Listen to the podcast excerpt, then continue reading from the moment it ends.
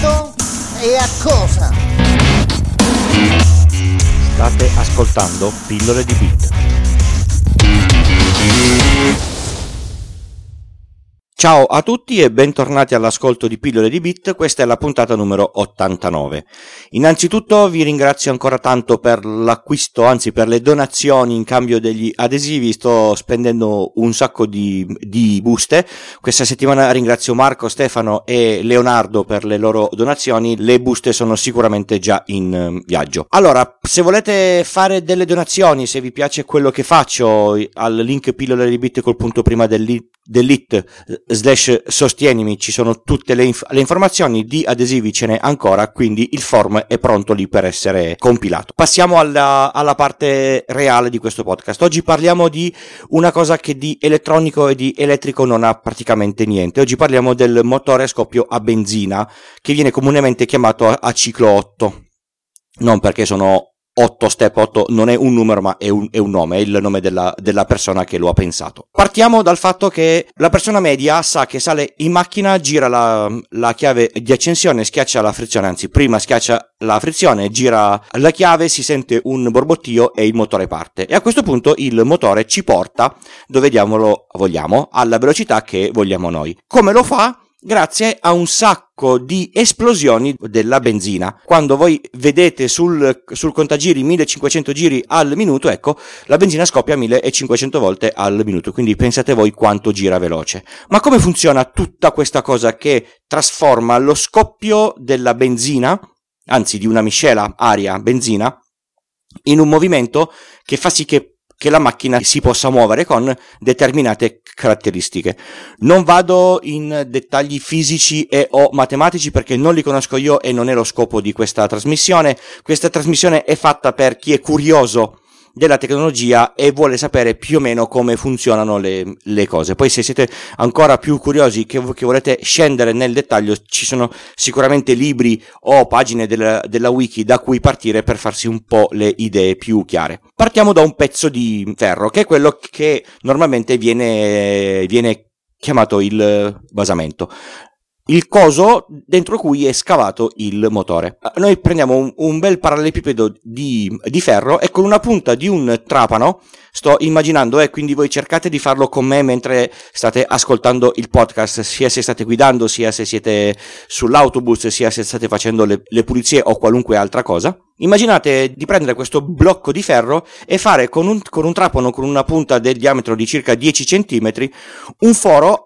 abbastanza profondo ma non tanto da farlo passante nel blocco di ferro. La punta del, del trapano sappiamo tutti che in punta non è piatta ma ha un piccolo cono, quindi quando noi togliamo la punta abbiamo un foro cilindrico che termina con un cono. Abbiamo creato il cilindro. A questo punto possiamo fare altri due buchi in punta. In punta il cilindro finisce con uno spazio a forma di cono, noi facciamo due fori che sono passanti, abbiamo fatto i fori per le valvole. Prendiamo un cilindro di metallo di un diametro leggermente più piccolo del foro che abbiamo fatto e lo infiliamo dentro in modo che scorra bene. Questo sarà il nostro pistone. Il pistone normalmente scorre bene, ha delle fasce di gomma intorno in modo tale che non ci sia una, f- una frizione diretta metallo-metallo. Poi andando ancora più nel dettaglio si forma un velo di olio tra il cilindro e il pistone e questo fa sì che il motore non, non bruci o non, o non fonda. Stiamo semplificando abbastanza perché praticamente il foro che abbiamo fatto in teoria è passante e poi la parte con la parte conica viene messa sopra se- separata da una, da una guarnizione, ma noi facciamo un sistema leggermente più semplificato. Adesso facciamo un foro all'interno del pistone e lo scaviamo leggermente. Infiliamo all'interno di questo foro in modo trasversale al, al pistone una barretta tonda di ferro in modo che lo si possa prendere. Prendere con le mani ovviamente in un motore non funziona, quindi mettiamo un altro pezzo di ferro che ha un foro in cima e un foro alla fine. Il foro in cima lo mettiamo in mezzo alla barretta di ferro che abbiamo messo dietro al pistone. In questo modo noi possiamo tirare e lasciare comodamente il pistone facendolo scorrere dentro il cilindro. Ora è il caso di capire come convertire questo eh, movimento alternato in un movimento circolare. Vi ricordate la puntata della locomotiva a vapore? Ecco, prendiamo un cerchio, ci mettiamo un perno lungo la circonferenza e a questo perno fissiamo la cosa che si chiama biella, che abbiamo detto prima e che è attaccata dietro al pistone. Quindi praticamente il pistone, facendo su e giù, farà muovere questo disco.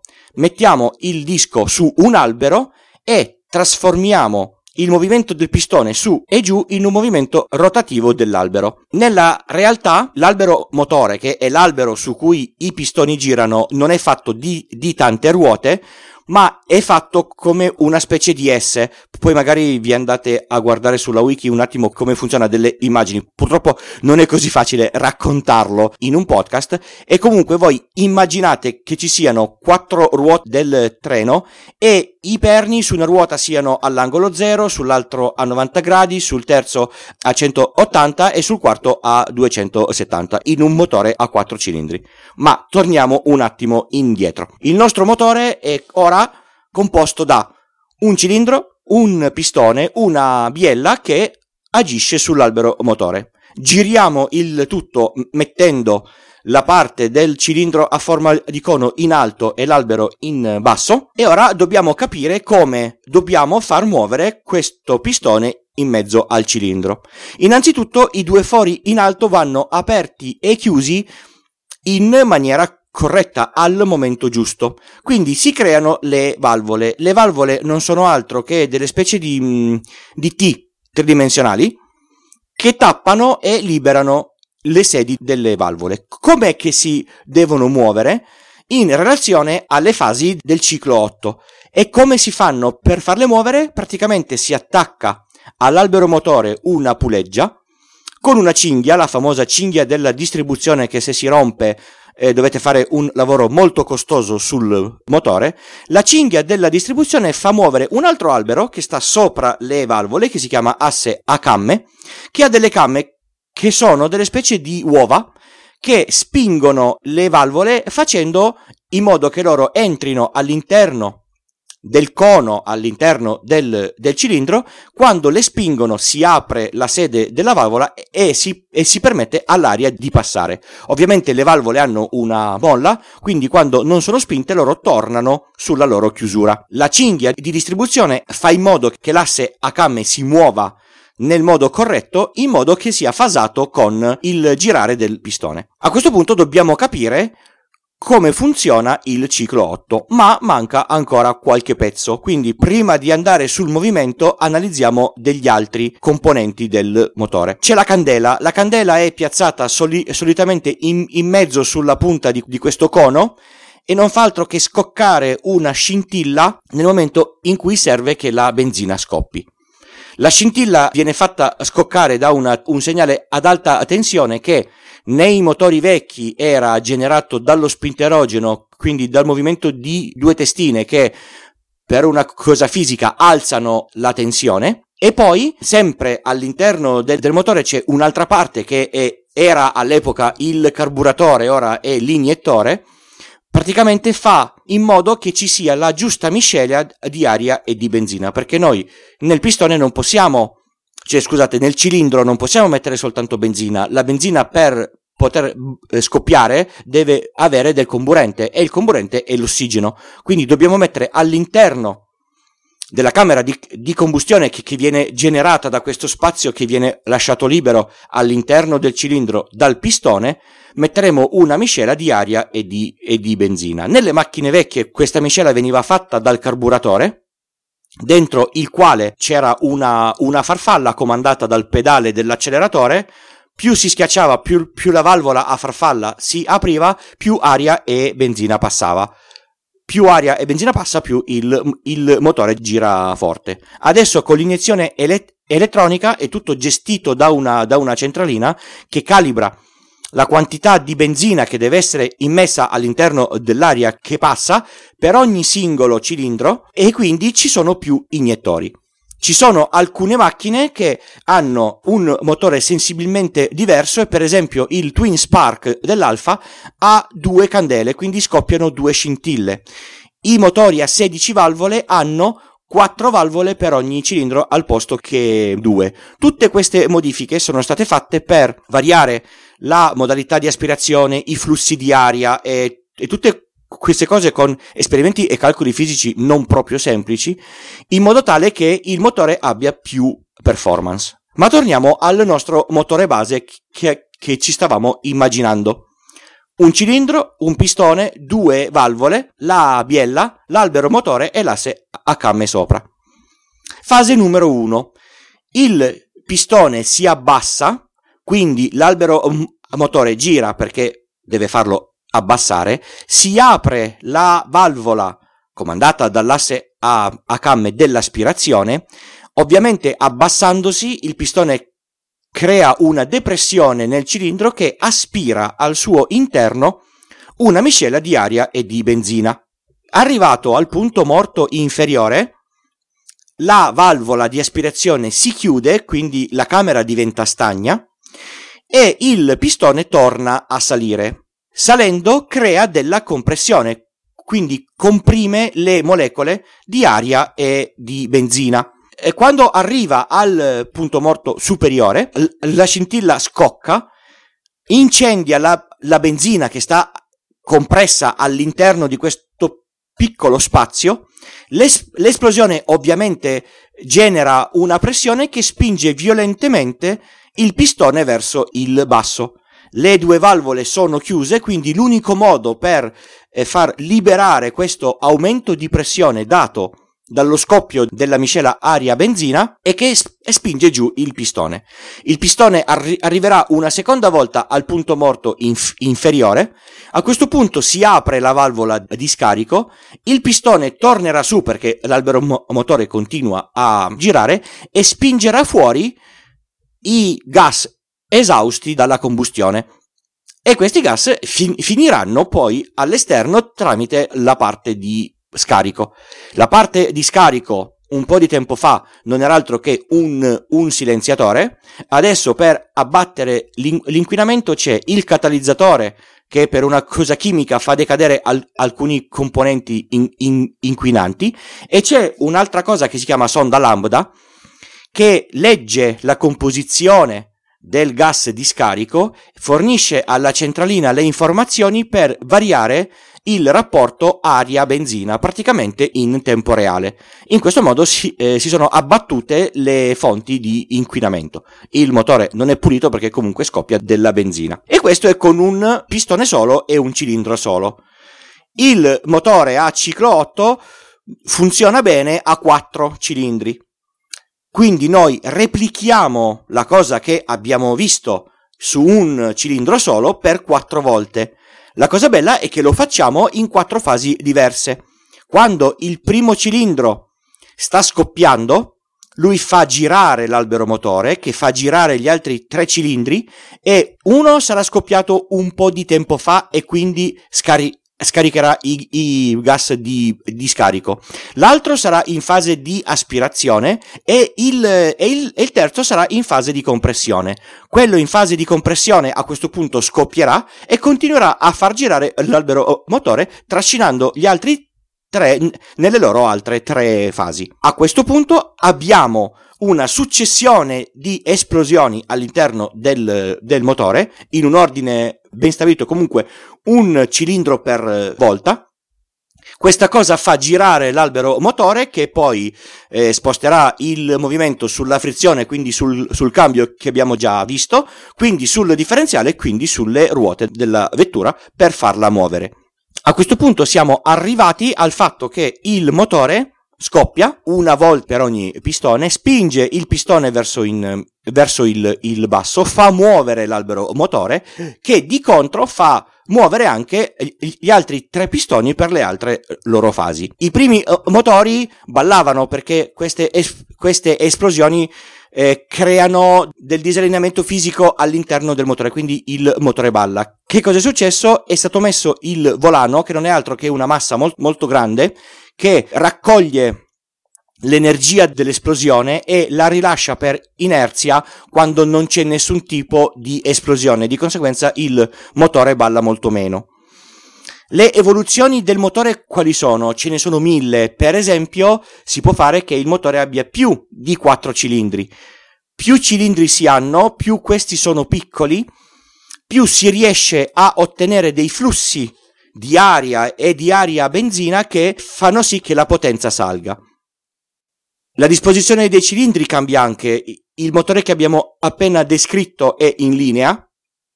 Ci sono dei motori a vu che non sono altro che praticamente due cilindri e due pistoni sono a quarantacinque gradi circa rispetto all'asse verticale del, del motore, e gli altri due sono esattamente dall'altra parte facendo una V. Alcune automobili, se non mi sbaglio dell'Audi, hanno il motore a W e, e quindi hanno alcuni cilindri verticali, poi ce n'è un, un po' verso destra e un po' verso, verso sinistra. La Porsche f- faceva il motore boxer, il motore boxer ha i cilindri contrapposti orizzontali. Insomma, ognuno ha il suo modo di sfruttare questo motore. Per esempio, i motori degli aerei sono fatti a stella, sono otto cilindri con, con pistoni disposti a stella lungo un, una circonferenza. Questa cosa faceva sì che il motore potesse funzionare bene, sia se l'aereo volava dritto, sia eh, se era a, a testa in eh, giù, o comunque in un qualunque altro modo. Ovviamente ci sono poi tutti dei sistemi per evitare che questa cosa del, dello spostamento del motore crei delle mancanze di carburante in, in qualche cilindro. Un'altra cosa che si fa, come, come abbiamo detto, è mettere più di due valvole, quindi tipicamente quattro per ogni, per ogni cilindro, per variare il tipo di flusso in aspirazione e in scarico, piuttosto che si fa una cosa che si chiama la turbocompressione. Cos'è la turbocompressione? Io con i gas di scarico, che sono a una certa pressione, faccio girare un compressore che non fa altro che comprimere l'aria prima che questa entri all'interno del pistone. Al posto di aspirare l'aria, col compressore io gliela butto dentro forzatamente. Questo cosa, cosa varia nella dinamica del motore? Io butto all'interno dello stesso volume più aria e più benzina. Più aria significa più ossigeno. Quando scoppia, lo scoppio è più forte. Quindi il motore turbocompresso ha le esplosioni più forti e quindi ha una potenza maggiore. Un'altra cosa che viene fatta e che avete sicuramente visto tutti quanti nei film di Fast and Furious, si usa il N O S. Il N O S che fa è un gas che è composto per una buona parte da ossigeno e da, e da azoto. A questo punto io lo inietto ad alta pressione all'interno del, del motore, c'è più ossigeno, la combustione Eh, avviene in maniera molto più, più forte. In, in più c'è il fatto che l- la bombola del, del N O S è a stato liquido. Il, ovviamente all'interno del, del cilindro io ce la devo mettere in stato gassoso. Il passaggio liquido-gas fa sì che si raffreddi e raffredda tutto il motore. Bene, abbiamo fatto una discussione generica di come funziona il motore a benzina.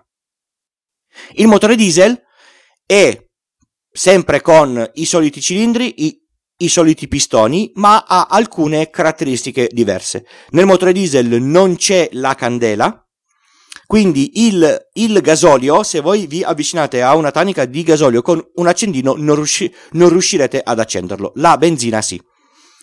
Il gasolio scoppia quando è, è sotto forte pressione, quindi non c'è la candela. La compressione dell'aria del pistone nel cilindro è molto più alta. Arrivato a un certo punto, l'iniettore del gasolio spruzza il, il gasolio polverizzato all'interno della camera di, di scoppio e questo scoppia, e in questo modo gira il motore esattamente come quello a benzina. Diciamo che vi ho fatto una rapida carrellata su come funziona il motore che avete sotto al cofano. Poi ci sono un sacco di varianti, le macchine ibride hanno anche un motore elettrico sullo, sullo stesso albero motore. C'è un altro ciclo che si chiama Wankel, che è una roba molto diversa dal, dal, dal motore a ciclotto o a ciclo diesel. Ogni motore ha le sue caratteristiche, ne abbiamo parlato qualche puntata fa, di coppia e di, e di potenza, che fa sì che ogni motore possa venir messo su dispositivi diversi. Per esempio, un motore da Formula uno ha più o meno gli stessi cavalli di un motore di un tir. Se voi mettete un motore da, da Formula uno sul motore di un tir, il tir manco partirà, perché cambiano il numero di giri, cambia la, la coppia e cambia quando viene erogata la potenza. Di conseguenza i motori vengono progettati a seconda di, di quello che devono fare. Un'ultima cosa, parliamo della cilindrata di un motore, non è altro che il volume che il pistone fa dal punto morto superiore al punto morto inferiore. Quindi se abbiamo un, un pistone di un certo diametro che fa un, una, una certa corsa, si calcola il volume del cilindro e quello è la cilindrata di quel motore lì, che tipicamente è espressa in eh, centimetri cubici o in litri. Bene, vi ringrazio per l'ascolto, mi dispiace che questa puntata forse è andata un po' più lunga del previsto, ma diventava un po' difficile da raccontare tutto in dieci minuti, abbiamo fatto quasi mezz'oretta. Vi ringrazio per avermi ascoltato, vi ricordo che i contatti sono sempre sul sito Pillole di Bit col punto prima dell'it, dove trovate tutte le informazioni, le, le note dell'episodio, i link, trovate il pulsante per le, per le donazioni e il link al modulo da compilare per gli adesivi. Vi ringrazio ancora e alla prossima puntata. Ciao ciao!